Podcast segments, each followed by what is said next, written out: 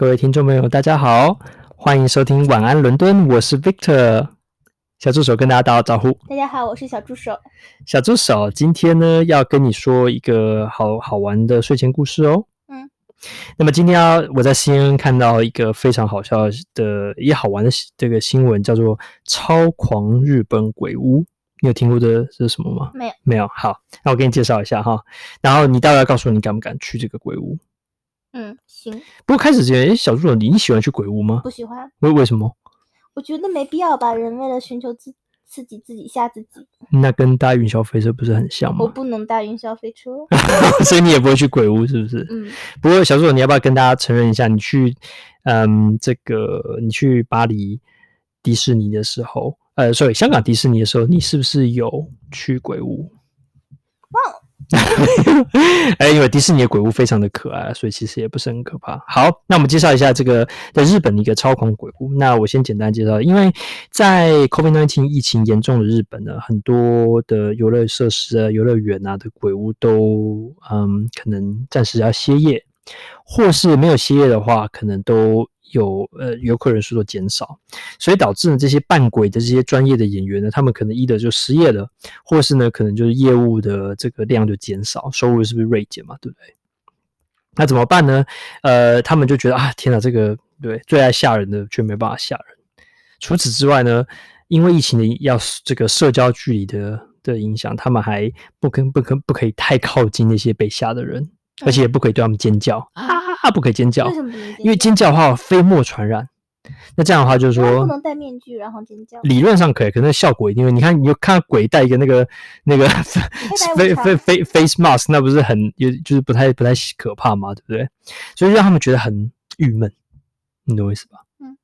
那很郁闷的话，这个人觉得不够过瘾，所以这个就有人很创意，就说：“那我们来做一个实验性质的一个鬼屋。”那是怎么样呢？是假如说你开不开车？哦、oh，bless you。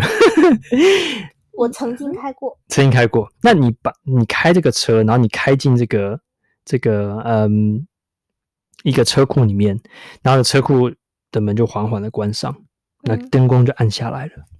然后突然之间灯就闪啊闪啊，变成红色的灯。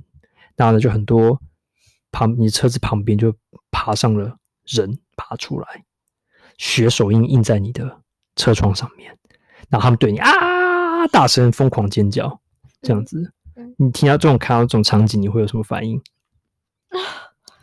我特别不爱看鬼片，我跟你说，我觉得特别没有必要。是，而且还搭配声光效果，就是除了灯光闪啊闪啊，棒，然后呢，写手印有超过十个人来服务你，然后呢，呃，他们还可以自由的对你尖叫，长达十七分钟的时间。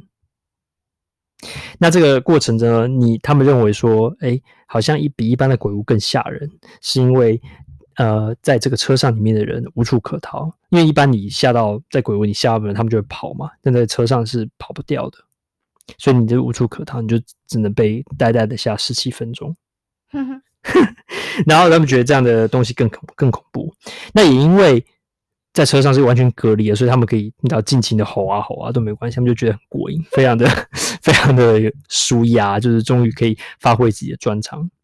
哎，然后下完之后呢，那你车上不是都是学手印跟假血嘛，所以他们就会帮你把车子洗干净，再再让你出去。他们还兼洗车就对了。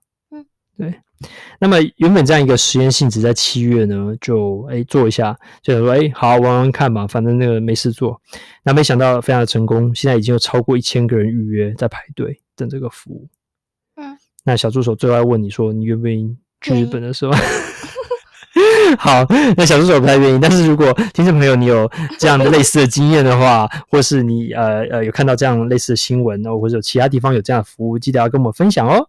谢谢你的收听，我们下次见，晚安，伦敦。